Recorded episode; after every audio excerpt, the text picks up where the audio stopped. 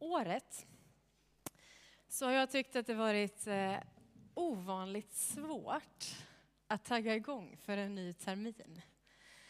Jag tycker det är fantastiskt att vi nu äntligen börjar kunna se lite lättnader kanske, att den här söndagen kan få vara någon form av ny terminstart. För i januari var det svårt. När vi liksom kom tillbaka efter jul och nyår, och det första vi möts av är ytterligare restriktioner. Vi möts av nya liksom, smittspridningar. Det har ju varit kaotiskt läge både i Mullsjö och i Habo bland smittspridningen och i resten av vårt land. Och någonstans kan jag känna att det har varit liksom svårt. Du vet, bara, hur, ska vi, hur ska vi orka en vända till? Vad är det vi ska göra nu? Vad är det vi ska planera som ens går att genomföra? Och helst kan jag ibland känna att jag hade velat förlänga den där jullovet och bara dra täcket över huvudet och sova en månad till tills det släpper. Liksom. Och så samtidigt så går jag någonstans också med den där insikten om att det inte bara jag som har upplevt det så under den här början av våren. Och det är inte bara vi som kyrka som har känt så, utan hela samhället har ju någonstans varit i precis den där tröttheten, uppgivenheten, orkeslösheten. Och jag tänker, vad gör det liksom med vårt samhälle? Vad gör det med psykiska ohälsan i vår tid? Vad gör det med de som redan kände sig ensamma innan? Vad har den här liksom, två åren faktiskt fört med sig? Och i det tänker jag att vi som kyrka faktiskt inte bara kan lägga oss och dra täcket över huvudet utan vi har ett ärende in i vår tid. Och det skulle jag vilja få predika om idag. Vi nämnde igår att vi kommer sjösätta ett tema under den här våren som är den gåvobaserade församlingen. Och Julia har redan lyft liksom, det storheten i att vi får mötas som församling. Och idag skulle jag vilja få lyfta den aspekten. Om varför är vi ens en församling? Varför är det viktigt att vi finns som församling just nu i den här tiden där vi är? Nu när vi ska dra igång igen, det känns som att vi har sagt det ett par vändor nu och så har vi fått ta tillbaka det, men nu hoppas vi ju det. Vi ska i alla fall starta igång ett nytt verksamhetsår, så är det ju. Vad är det då? Varför ska vi då vara här? Och jag skulle vilja få göra det med utgångspunkt i ett bibelord och jag ska läsa från den här översättningen som heter The Message. Därför att den uttrycker det lite annorlunda. Det är från Apostlagärningarna kapitel 16. Berättelsen är just nu att Paulus och de övriga liksom lärjungarna de är i full iver med att få predika budskapet om Jesus. De har börjat resa runt och de har liksom siktet fäst just nu på vart de är på väg.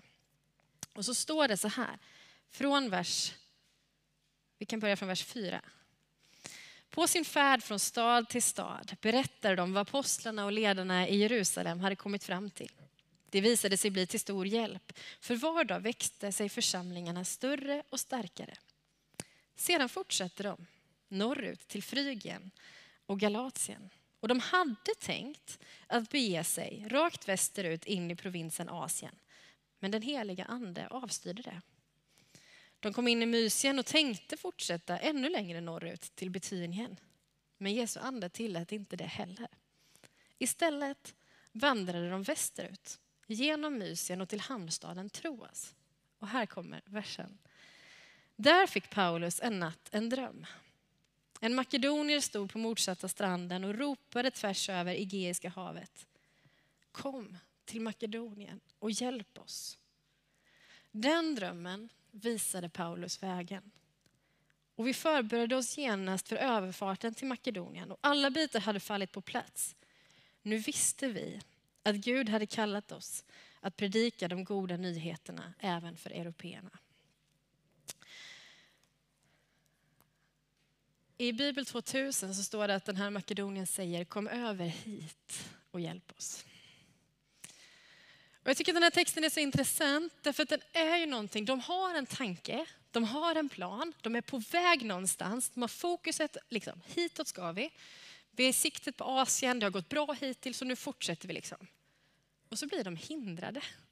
Det är ordet som används i Bibel 2000. De blir hindrade. I det här läget av Guds ande, och jag tänker inte att pandemin är kanske Guds andes inverkan, men jag tänker att vi har på något vis också haft lite den momentet. Vi har haft ett sätt som har jobbat, vi har jobbat på som har fungerat. Vi var på väg någonstans, vi hade liksom en viss medvind i seglen och så blev vi hindrade. Vi fick sätta stopp. Och så står det att de liksom tar en ny riktning och så blir de hindrade igen. Och så får de hitta liksom nytt mod igen. Och det som blir avgörande i den här texten, det är den här drömmen. Och jag tycker den är så vacker. När Paulus får en syn, hur han ser liksom, ropet från andra sidan havet. Kom över hit och hjälp oss. Till oss och hjälp oss. Vi behöver er just nu. Vi har i vår vision att vi vill vara en lyssnande församling. Och min fråga inför den här söndagen är, lyssnar vi till det ropet i vår tid? Lyssnar vi till Guds liksom, maning i vart nästa steg är? Och lyssnar vi till ropet som just nu ropar, kom över hit och hjälp oss. Här behövs ni. Vi var i början av året så var vi iväg i, i Stockholm med församlingsutvecklarna inom Equmeniakyrkan. Eh, och jag har nämnt det här förut, så en del har kanske hört det här innan och skrivit om detta.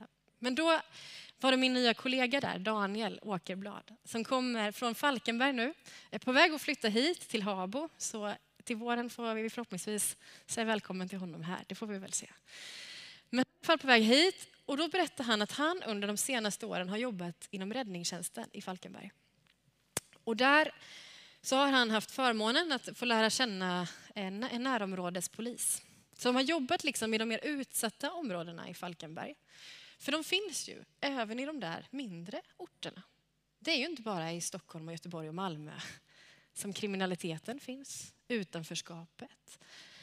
De utsatta ungdomarna, de finns ju närmare än vad vi anar. De finns ju faktiskt även i ett välbärgat samhälle som Habo. Det där utanförskapet bland ungdomar som söker någonting. Och så säger den här polisen, efter liksom att ha varit där och släckt bilbränder och jobbat med de här ungdomarna i flera år, så vänder han sig till Daniel som han vet liksom, också är med i kyrkan. Och så med tårar i ögonen säger han till honom, var är kyrkan någonstans? Och Daniel säger det, jag erkänner, vi var inte där. Vi hade fullt upp med oss själva. Vi var aldrig där, där vi behövdes. Och det jag tänker är att den där, liksom, var är kyrkan någonstans? Vilka är det som just nu, här i vår kommun, i vårt samhälle, är de som just nu säger, var är kyrkan? Var är kyrkan för mig? För oss? För den här delen av samhället, för vår liksom, målgrupp, för vår verksamhet, i vårt sammanhang. Var är kyrkan? Som behöver och som längtar efter en gemenskap, en mening, en tillvaro. Vilka är det som just nu står och säger kom över hit och hjälp oss? Jag tänker att det finns liksom tre viktiga saker i en församling. Tre grundstenar om man så kan säga. Och två av dem stavas diakoni och evangelisation. Att diakoni handlar om att vara de som tjänar sitt samhälle. Som betjänar utanförskapet, de utsatta, de ensamma, de annan ser, de just nu behöver och törstar. Att vara de som har, liksom, använder det man har och så ger det vidare. Att få vara liksom Guds händer och fötter in i sin tid. Det är en del av kyrkans DNA, att betjäna och att svara ja till, här är vi. Vi kommer med det vi har och vi ger av det vi har. Och i det finns också evangelisationen. Att faktiskt inte bara ge, utan att också säga, vet du vad, det finns en Gud som älskar dig. Som har gett sitt liv för dig som kan erbjuda förlåtelse om det är det du just nu behöver. Som kan erbjuda helande och upprättelse om det är det du just nu längtar efter. Och som vill gå med dig när du känner dig ensam. Du är inte ensam. Det finns en Gud där. och jag har mött honom. Diakoni och evangelisation hänger ihop och jag tänker att det gör någonting med oss som kyrka när vi väljer att rikta blicken utåt och höra vilka är det som just nu ropar. Det händer ju också någonting rent liksom retoriskt i den här texten. Och det finns ju jättemycket teologiska utläggningar man kan göra om det. Men den byter liksom form här. Det är ett avgörande skede i den här texten. Att från att Lukas innan har skrivit, de gjorde, de reste, de predikade. Så står det så här. Kom över hit och hjälp oss. Den drömmen visade Paulus vägen och vi förberedde oss genast för överfarten. Här byter liksom texten form och efter så står det vi. Gång på gång på gång på gång i texten.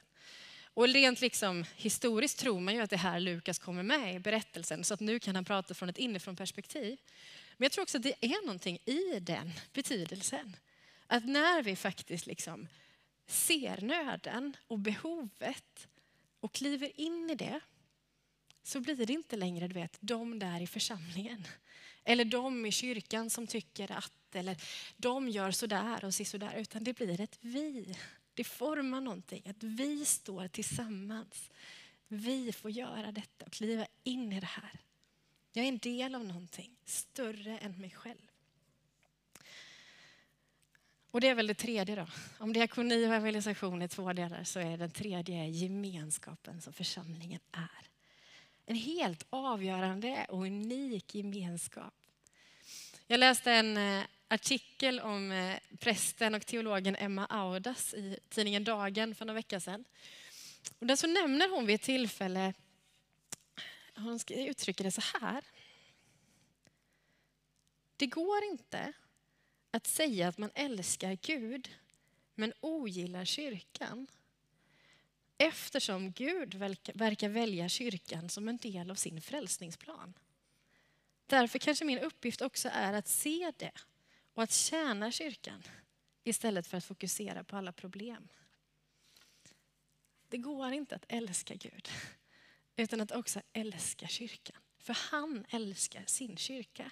Och liksom konceptet församling, hur brötigt och krångligt och svårt och märkligt det än ibland kan kännas, så är det ändå en del av hur Gud har tänkt det. Att vi liksom tillsammans ska stå i någonting. Nu försvann den lite. Där två eller tre är samlade i Guds namn, där är han mitt ibland dem, säger Jesus. Det är ju någonting när vi kommer samman som gör att vi upptäcker mer av vem Gud är.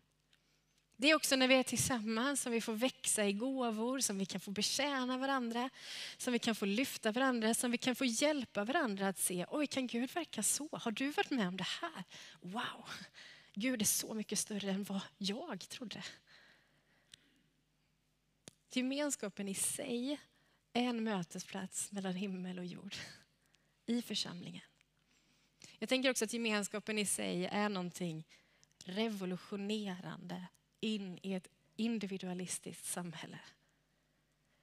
I ett samhälle som längtar efter gemenskap så är församlingen som liksom varelse något helt fantastiskt.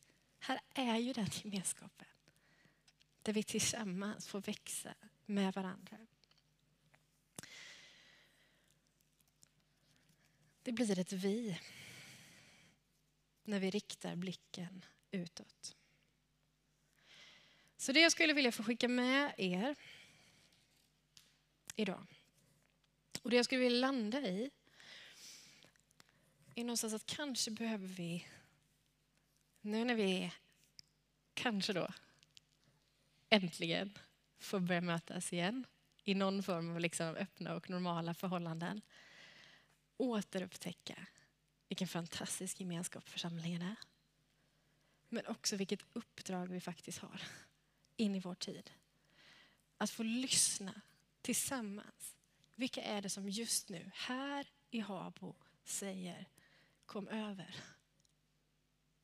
Kom över havet, symboliskt, liksom, till oss och hjälp oss. Ge oss av det ni har. Det ni har fått erfara, det ni har med er. Alltså vi har så otroligt mycket i den här församlingen att ge. Av gåvor, av liksom perspektiv, av saker och ting vi har med oss, av pengar, av liksom egendomar. Vi har det så väl förspänt. Och det finns ett samhälle som ropar kom hit. Var är kyrkan nu? Och att vi får svara här, här är vi. Vi behöver lyfta blicken, som Julia sa, tillsammans.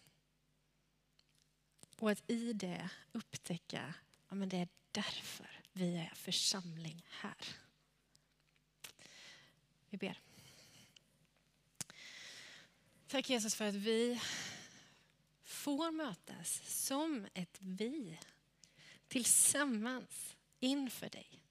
Med allt det vi är och allt det vi har och alla våra liksom förmågor och gåvor och fantastiska saker.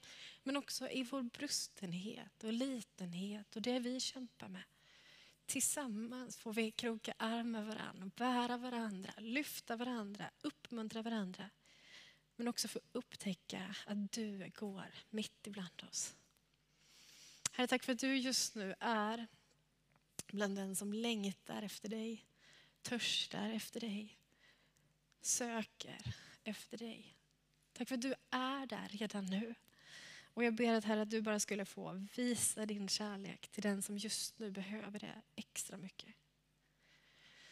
Och Herre så vill jag be för den här församlingen. Habo missionsförsamling. Din församling. Vår församling. Herre hjälp oss att vara en lyssnande församling. Som just nu hör ropet från dig, ropet från samhället. Att vi får ditt perspektiv på var nöden just nu finns. Att vi får mod från dig, villighet från dig och kärlek från dig till att ta det vi har och tillsammans med dig gå. Så Herre, vi lägger oss själva. Allt det här som liksom är ibland vårt kaotiska projekt, Herre. Vi lägger det i dina händer. Gör något vackert av det här. Och låt oss få bli till välsignelse för oss, men också för andra. Och för den här bygden som vi är en del av. Amen.